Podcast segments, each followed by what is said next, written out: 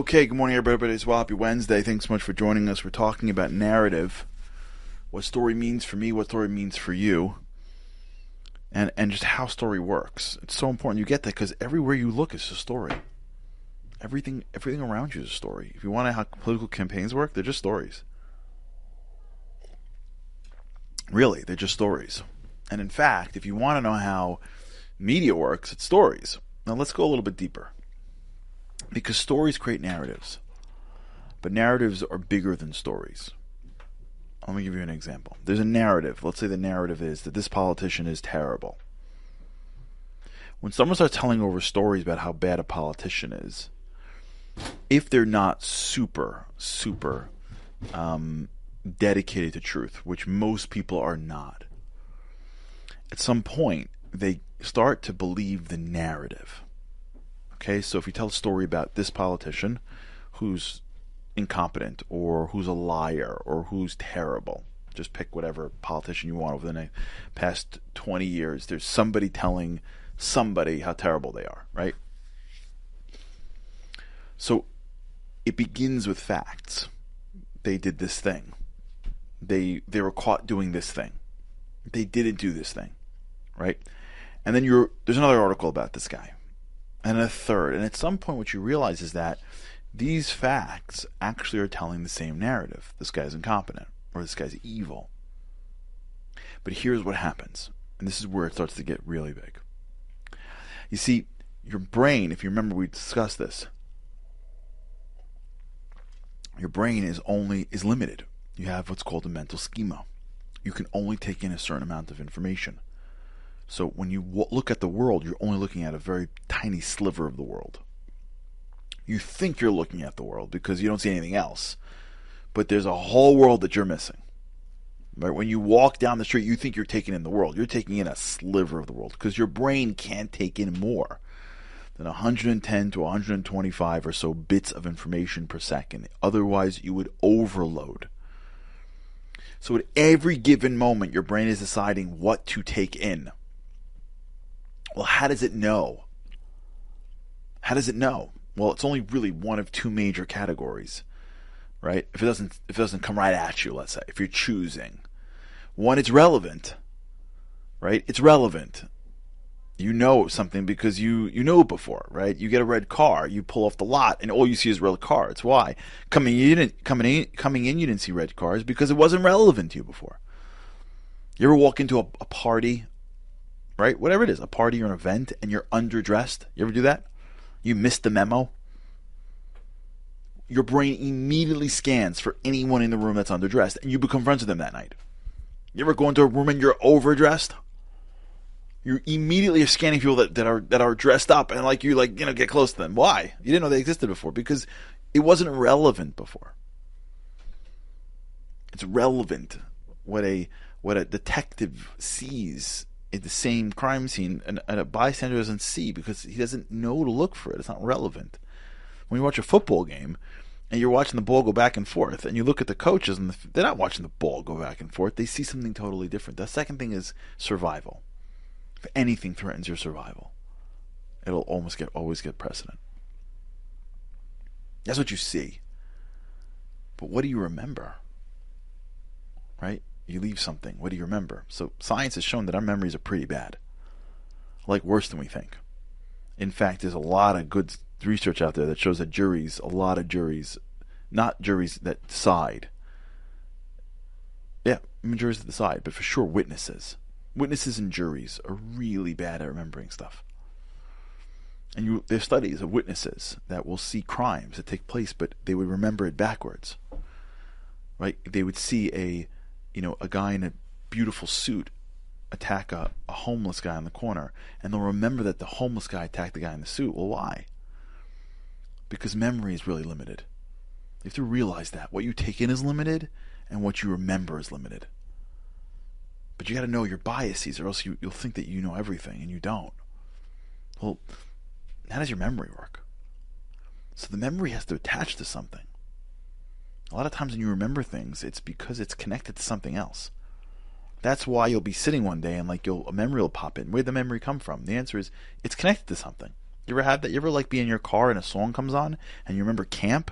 You're like, how did I get to camp? Because there's a neural connection between the song and camp. You don't remember camp on. You don't just like remember camp. When the song comes on, it triggers the memory of camp. You ever do that? You ever get to a holiday and you remember everything about last holiday?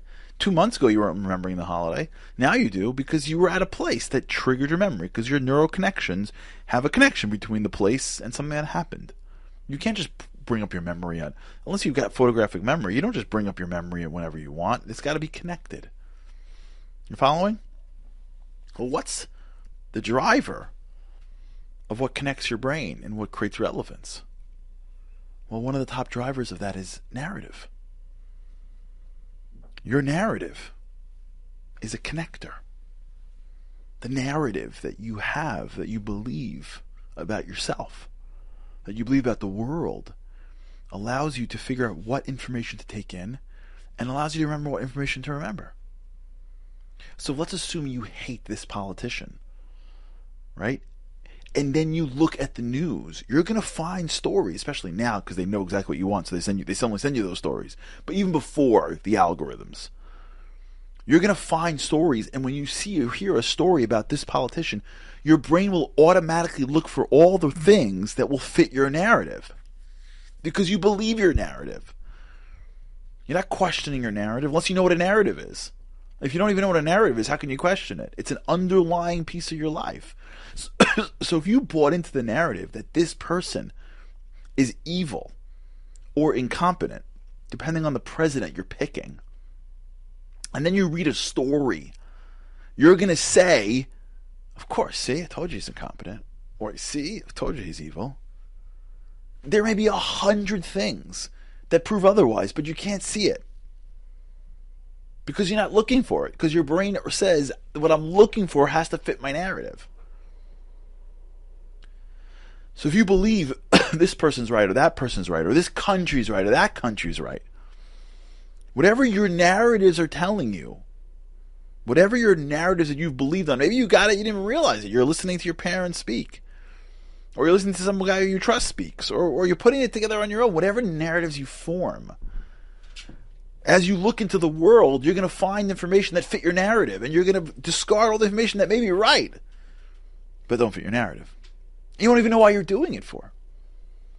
When you look back and you remember things, you know why they, when you take a, a, a guy in a fancy suit and hits a homeless guy, in three months, the witness goes it was the other way around because the narrative that is in normal people or in, in, in, in Western people, I shouldn't say. The narrative of Western people is that a guy in a fancy suit walking down the street doesn't go and attack a homeless guy.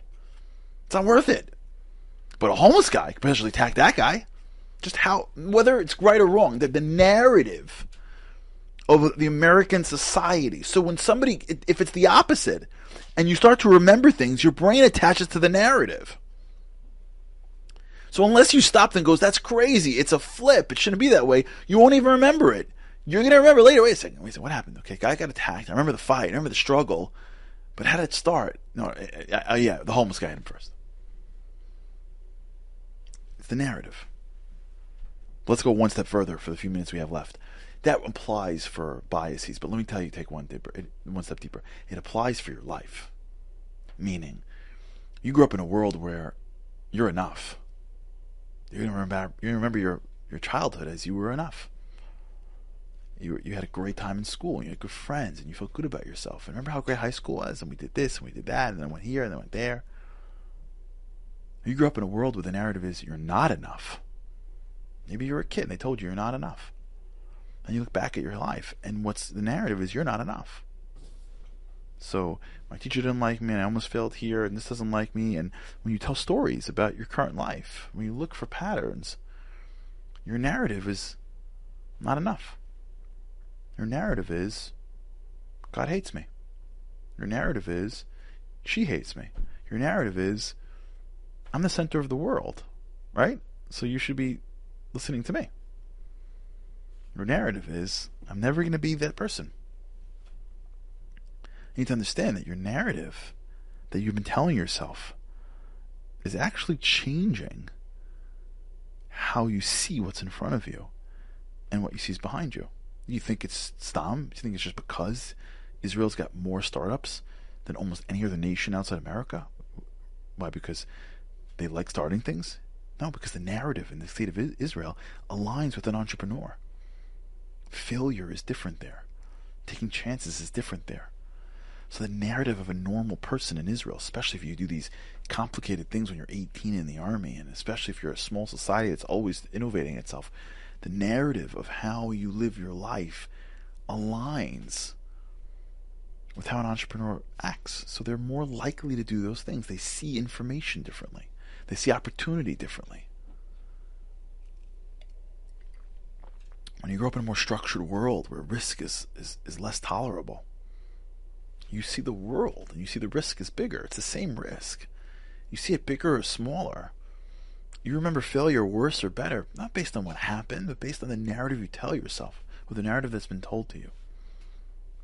All right, let's talk about this. Think about this. Think about the narrative of your life and what's really what's guiding you. What narratives do you tell yourself? Or what narrative do you believe in? All right. Speak to you soon. Have a great day. With God's help, can't wait to see you again tomorrow. Have a great day. Living on a lifeline. The world doesn't ever seem to change. Looking for the sunshine. But you're caught up in the rain. It's like your eyes are wide open, but you cannot see. You're watching life pass you by like one, two, three. Walking in destruction.